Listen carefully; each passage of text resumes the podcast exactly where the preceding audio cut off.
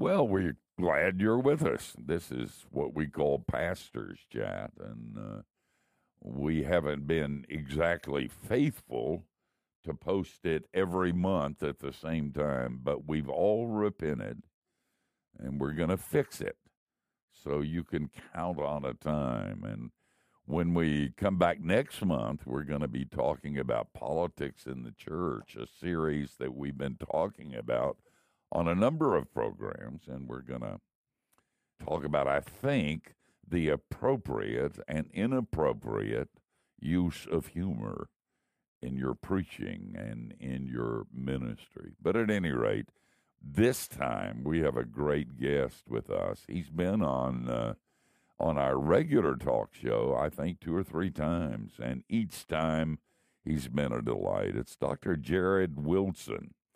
He, as I said, has been our guest before, and Jared serves as Director of Content Strategy at Midwestern Baptist Theological Seminary. I have no idea what that is, but we'll ask him to explain. He's also the managing editor for the church and director of the Pastoral Training Center at Liberty Baptist Church. His latest book, uh, which I hold in my nicotine stained fingers, and you can get it at Amazon or Barnes and Noble, is The Gospel Driven Church, uniting church growth dreams with the metrics of grace. And by the way, if you want to know something about Jared, you can go to jaredcwilson.com. That's jaredcwilson.com. And sitting at our table, and you have a place also, is Kevin Labby, and Kevin is my pastor at the Willow Creek Presbyterian Church. And then, if he doesn't treat me right, to my right is Jerry Parries. The Christian Family Worship Center is his church and it's right down the street from our church. So if Kevin says something that offends me, or the elders do something that make me angry, then I'm coming down to your church, man. You, and when you do it, I'm going back to the. listen, it's not. It's it's not bad. And by the way, my name is Steve Brown, and I'm the old white guy. Jared, thanks for taking your time to be with us.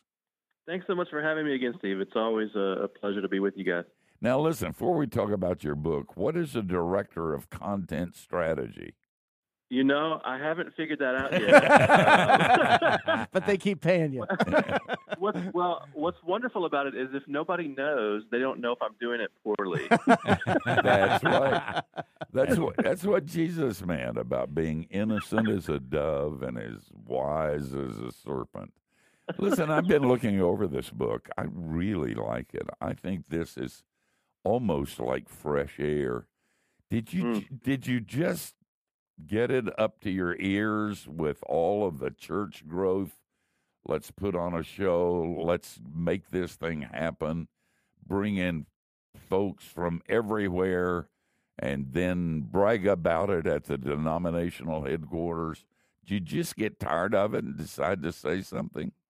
Yeah, and, and I also came out of that environment having ministered in it for a long time as well. So, you know, really the book is kind of the culmination of um, almost a repentance tour.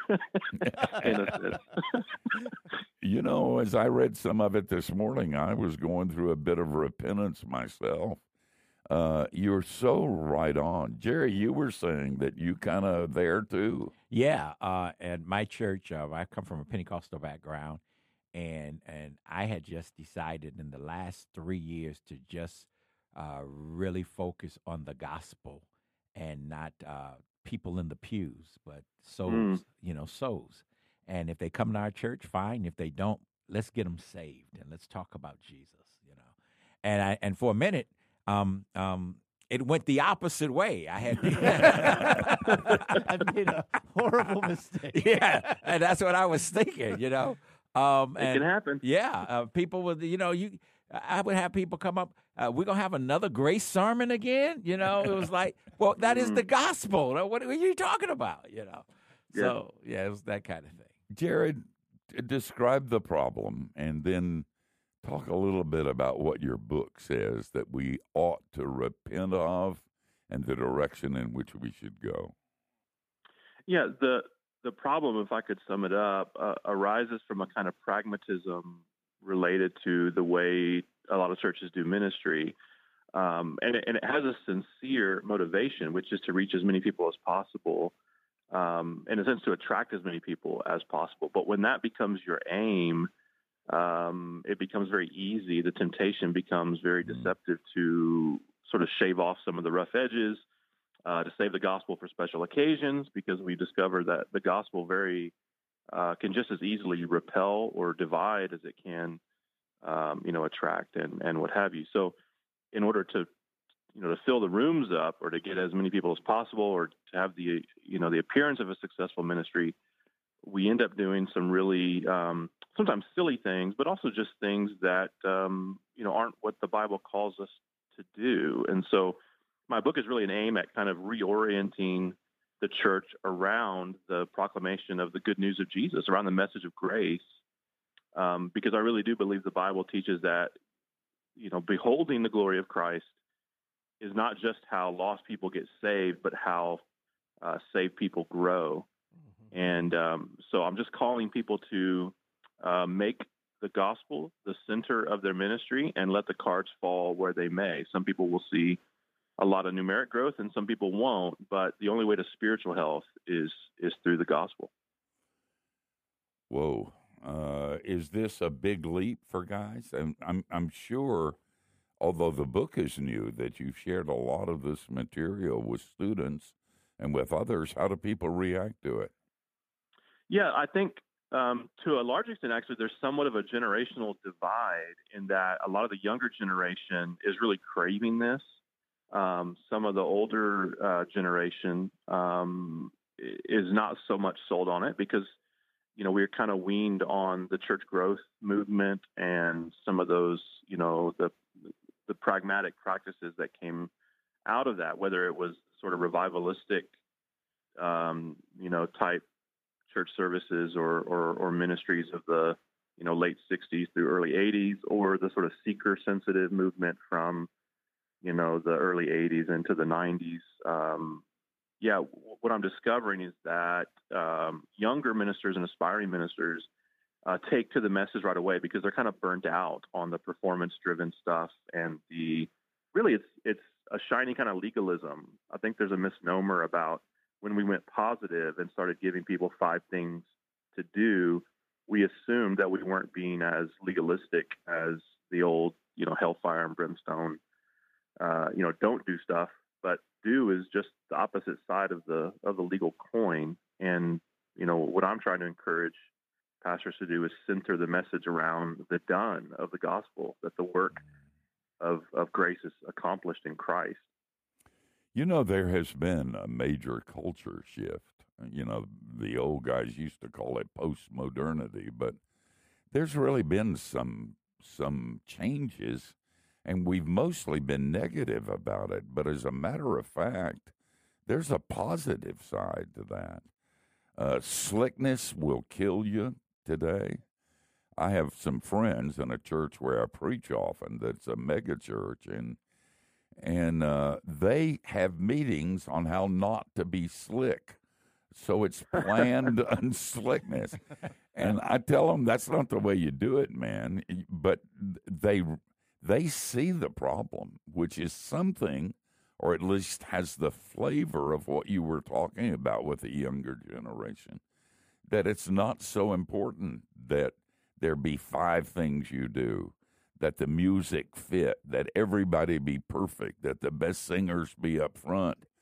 And we've done some of that at our church, and, and it's been um, amazing the reaction that happens to those uh, younger people when they see it. It's kind of authentic, and it's kind yeah. of real, and it's kind of Jesus, isn't it?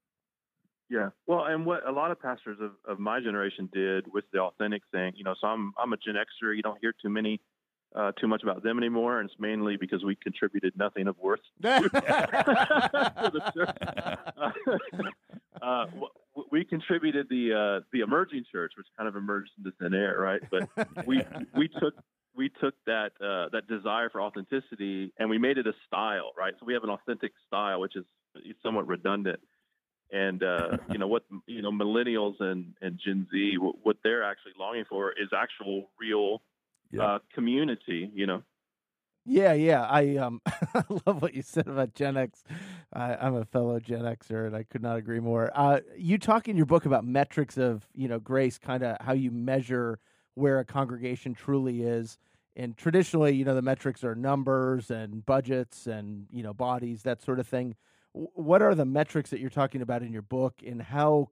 I, I guess you know, as a Gen X pastor coming into a church that kind of has generations uh, beyond me and before me. Um, uh, you know, how does that come into bear in terms of shepherding that congregation toward a new view of what ministerial success and fruitfulness looks like? Yeah, you know what's tricky. Um, what I call the metrics of grace in the book are are really drawn from uh, Jonathan Edwards' distinguishing marks of a move of the Spirit of God, and he, begins his list uh, in that work with some neutral signs, so things that um, you know tell us something but don't tell us everything, and those include things uh, like decisions and uh, emotional responses and, and that sort of thing things that aren't aren't bad, but don't tell us, you know, the deepest, uh, most important things about the health of a church. So the five metrics of grace that I um, talk about in the book come from his distinguishing marks, which are essentially uh, a growing esteem for Jesus Christ, uh, a discernible spirit of repentance, a devotion to the Scriptures. Um, an interest in theology and doctrine, and then an evident love for God and for neighbor. And the problem is those things are really difficult to measure. They're more Yeah. dispositions than they are things that you can count. So I do offer some, you know, some practical um, things, some things you can count that go a little deeper than simply, you know, how many people are showing up. You know, for instance, of of, of new believers that are being baptized, how many of them are still uh, in the church or walking with Christ uh, a year, two years, three years later? Uh, percentages, I think, sometimes tell us more than raw numbers. Percentage of uh, attendees who are involved in community groups or small groups or uh, community service, those sorts of things. Those um, require more work and uh, you know more intensive sort of investigation, but they tell us more important things than simply how many people are filling the room and how many dollars were put in the plate. I think. Yeah, yeah. No, that's really helpful. And it also, I, I, I guess what comes through to me when you're describing that is it requires a form of shepherding that is much more intimate than Yes. oftentimes if you're running a program or a, you know, a performance oriented ministry. Yeah, yeah. Uh, Jared, this is uh, Jerry. Uh, similar names. um, when when d- you mentioned about the attractional church, um, Yeah. and it, can can you kind of explain uh, what that really means um, for churches? Yeah, so the the attractional um, paradigm is really uh, oriented around, as it sounds, attracting people to uh, to the church, to a church service primarily. Um, so, uh, you know, I, I distinguish attractional from, uh, you know, simply being welcoming or hospitable, that sort of thing.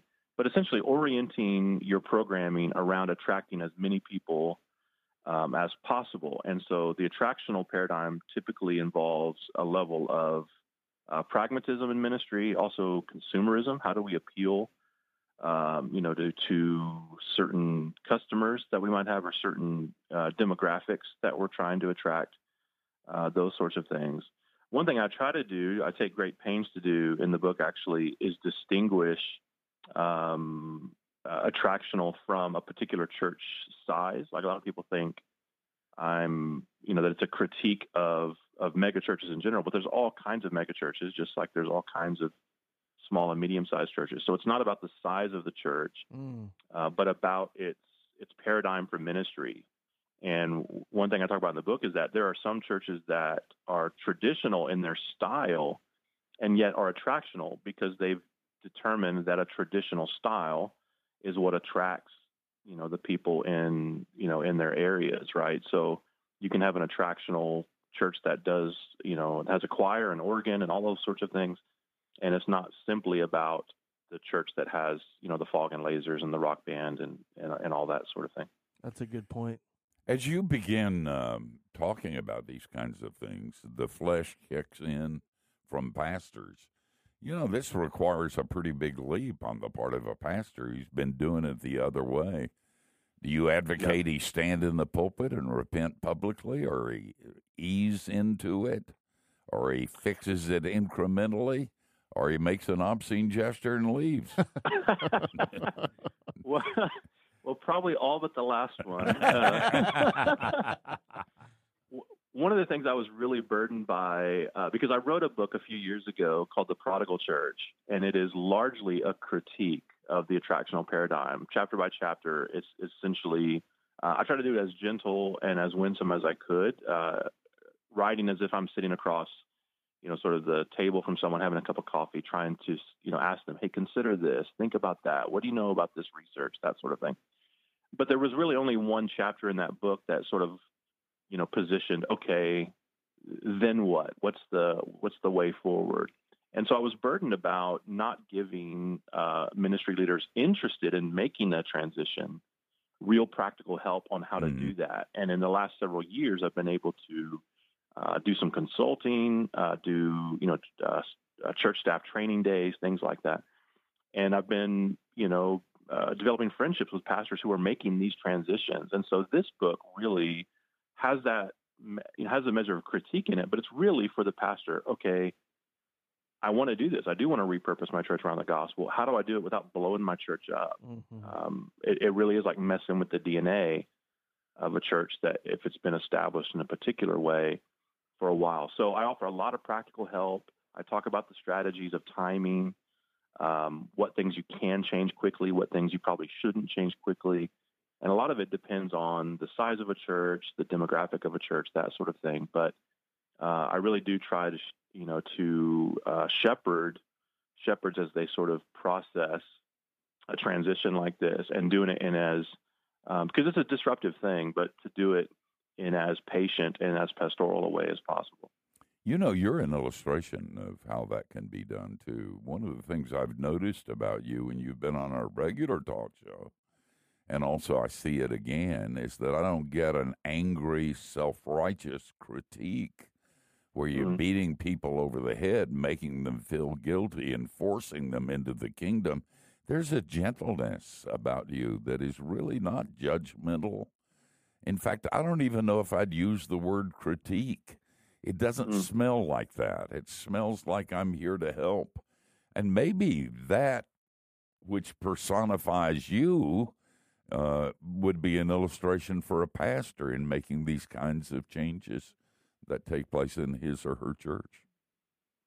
Well, I really appreciate that. A part of it just comes from acknowledging um, that pastors who do their churches, you know, a way even that I would disagree with, um, have you know the sincere motivation. They want lost people to know Jesus. There's not a greater motivation than that. Um, another part of it is just that I was in this world for um, you know, over a decade, uh, I was trained for ministry in in kind of the seeker church, uh, you know, way of doing things. And you know, I think about myself then. How would I have responded to someone who did come to me angrily and um, you know, denouncing and, yeah. and not sort of asking questions or or you know, patiently helping. And the other thing too is you know, acknowledging that when pastors are, are wanting to you know make a transition like this, they have to get their their team on board, the other elders or what have you, and you know it it doesn't behoove us to to be impatient that somebody is not where we uh, you know um, you know people are where we were a year ago or two years ago or what have you. Yeah and and so it, you know it's just all about timing in that sense. So there's no sense of being impatient with people or, or getting angry with them. So yeah, um, yeah I, I do hope that comes across in the book yes and it comes across in you. One of the things I've said to students for years is don't change anything until they know you love them. Yes. And don't change anything until you've earned the right to make those changes. And don't change anything until you've got chips. that you've earned by burying and marrying and baptizing and sitting all night with a drunk with the DTs. Every time you do that, you get a vote. And every Yeah. time you do that, when you make the changes, they vote for you rather than against you. How how in in your experience uh, with pastors and churches um, who want to take this method and really change um, the direction of the church, um, how how how long does it take, or or or what are some of your experiences in success in making that happen? Yeah, you know, in terms of uh, the timing or the success, it usually, and what I've noticed is that smaller churches and younger churches tend to change more quickly or have more success in changing more quickly. Um, churches that are older or larger take more time. Um, there's more at stake. So I have a couple of friends who have, you know, multiple thousand uh, attendee churches who have been, you know, working at this transition. They've inher- uh, and you know inherited kind of the attractional model um, from their predecessor, and they didn't, you know, drop in and suddenly start changing everything. But even taking five, six, seven years, uh, they begin to see people leave, and that can cause a lot of panic in, especially in, in well, in any size church. But when you have a large church, and you've got to start thinking through, you know, how does this impact being able to, you know, uh, to pay staff, or we've got buildings that we're, you know, trying to, you know, cover utilities on, and all those sorts of things, and it just becomes uh, a lot more complex at, at that level. So I, I only know, I, I'm not saying it's, you know, that there aren't more out there, but I only know of uh, of a couple of large churches that have uh, been making this transition, and the ones you know they've done it somewhat successfully. Uh, one for the reason that Steve just sort of alluded to, which is that the pastor has been there from the very beginning, and so his change of heart, um, you know, kind of came alongside uh, a church that just knew him, um, you know, as the founding pastor, and he's been there twenty something years. And hey, man, you know, if if you're going, we're going with you, kind of thing.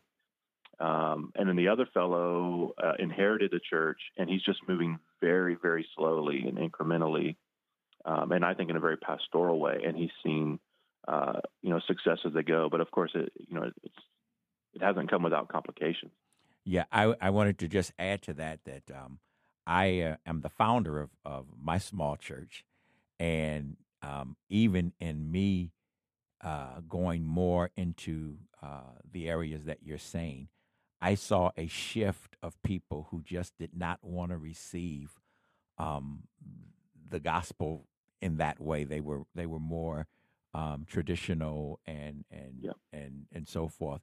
And so at the end of the day, it's really that sometimes when those people start leaving, and I just want to encourage a pastor that may be listening that when those people start leaving, you you have a tendency to want to shift back to save them from leaving. Um, but sometimes you got to just trust God and and push through, and really just believe that uh, the gospel is what God is requiring us to teach and preach, and and that it is up to God to to to save that ministry and and fulfill His promise to you. So I just want Jared, this is a good place for you to talk about the three things that pastors are going to need. I mean, that would That's that. uh, How's that for a segue? I was actually about to go there. yeah, so I've dedicated a whole chapter, as you said, to the three things you will need, which are uh, conviction, uh, courage, and commitment. Um, beginning with, con- you know, conviction, which is to say, you really have to believe this. You really have to believe that the gospel is, is, is you know, is enough. That it is the power of salvation for all who believe. That, as Paul says in 1 Corinthians 15, that it is not just the power that we stand in, but it's the power that we are being saved by. So, therefore, the way people actually change, you know, you want them to grow, become more mature, more holy, or what have you. The way they change is by beholding Christ. And it's so counterintuitive because we think it's that we just tell people to get their act together. you know, we just crack the whip of the law over and over again. So you really need the conviction that this is not just the latest church fad. It's not just a new strategy to try, but I really believe this theologically, devotionally. So you, you need to have that conviction. And then, of course, you need the the courage in the face of those who aren't going to see it your way, the courage to keep moving forward even as people uh, drop away, and you need the commitment to see it through. Oh man, that is so true. You know, though, you know, underneath all of this, though, Jared, and uh, and this may be being naive. I really believe that when people see the real thing, and and uh, they respond to it, and I think also that a lot of people are sitting in church and saying, you know, I know I'm doing the right thing. I ought to be in church. My family ought to be here, and I'm going to be doing, but something's not right. Something just doesn't fit. It doesn't come together. Yeah. And when they are offered the reality of what you've been talking about, uh, uh, what the the gospel by which we live, by which we're saved, and by which we'll get home. Luther said our sanctification is getting used to our justification. And uh, when they hear that and see it, they respond to that. Is that true? Well, I think a lot of people do, but I think there are some who don't, right? Um, you know, I take an odd encouragement in the fact that even Jesus lost people, you know, talking about true. himself, right? so, you know, if if he wasn't too good to lose people, you know, by proclaiming the centrality of himself, then um, I I don't think we should, you know, see ourselves as above that um, either. But I, I do think you're right. There are people who they're longing for this message and they don't know it. They're on some kind of treadmill of works-based religion, and they don't understand why they feel somewhat burned out or stalled or what have you. Um, because it's it's it, it is different than sort of the stern, you know, hellfire, brimstone, you know, don't do this or God's going to be mad at you type stuff. It's all of this, how to be a successful, you know, that, um, you know, five steps to victory over this. And so it has this air of positivity to it and optimism to it, but they don't identify it with legalism or, or works religion. But that's what it is fundamentally. Mm. So it, it erodes our soul and we can't quite figure it out. And then someone comes and preaches grace, un, unadulterated, and it is so refreshing to those whose hearts are are yearning for it. And the others get a bottle of champagne and celebrate when they leave. And if they're in leadership, you've got to decide to be meaner than they are. And if you aren't, right. you won't. You're not going to survive. As you move in this direction and you teach about it, uh, and I'm assuming you're te- you're meeting with students at the seminary uh, on occasion. Is this is leadership the most important thing? How the pastor goes, the church goes. I mean, is are you talking to pastors because that's so very important?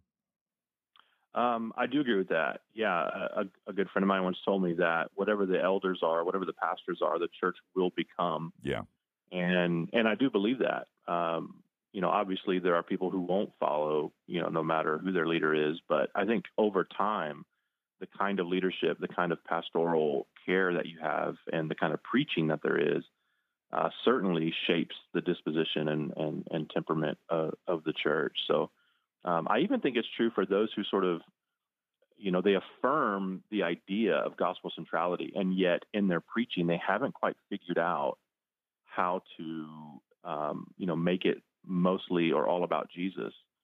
And mm. so their excitement is for the law, right? So I've even seen where their passion is, you know, most naturally comes out when they're exhorting people to do stuff. But then they want to say, oh, but also, you know, Jesus is, you know, is the real, you know, center and what have you. But people drift to where the passion is, not just simply what you're you're saying is important, but the way you act huh. and you know how, how how you reflect what's important.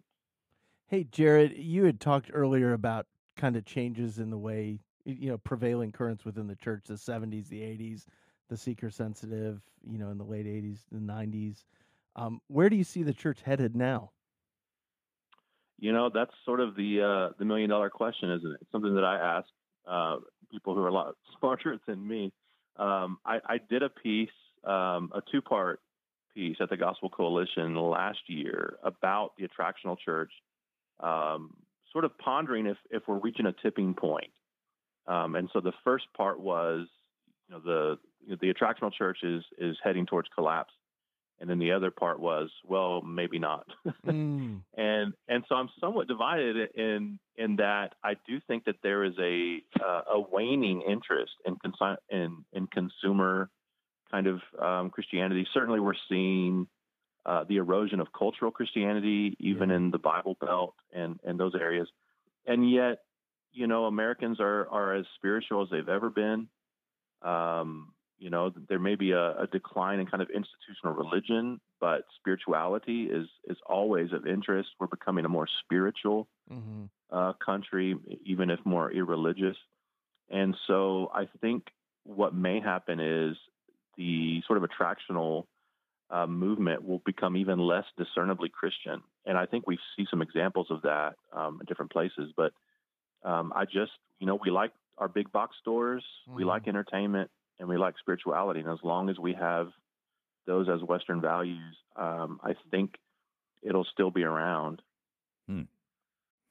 Well, and I think uh, I personally believe, and for significant reasons, I think we're sitting on top of an awakening, and I don't think hope it's so. I don't think it's going to be like what we expect with an awakening. You know, we have come to think of an awakening with certain signs, and these all follow. I think it's going to be totally different. I can sense that in television programs and in film with young people. They drive me nuts. I don't like their politics, and I certainly don't like their music. But there is a reality there that is that just warms my heart. And as I travel around and listen, I think God's getting ready to do something, and He's going to tick off a lot of people when He does. Yeah. I just hope I'm on the right side of this thing. I'm old.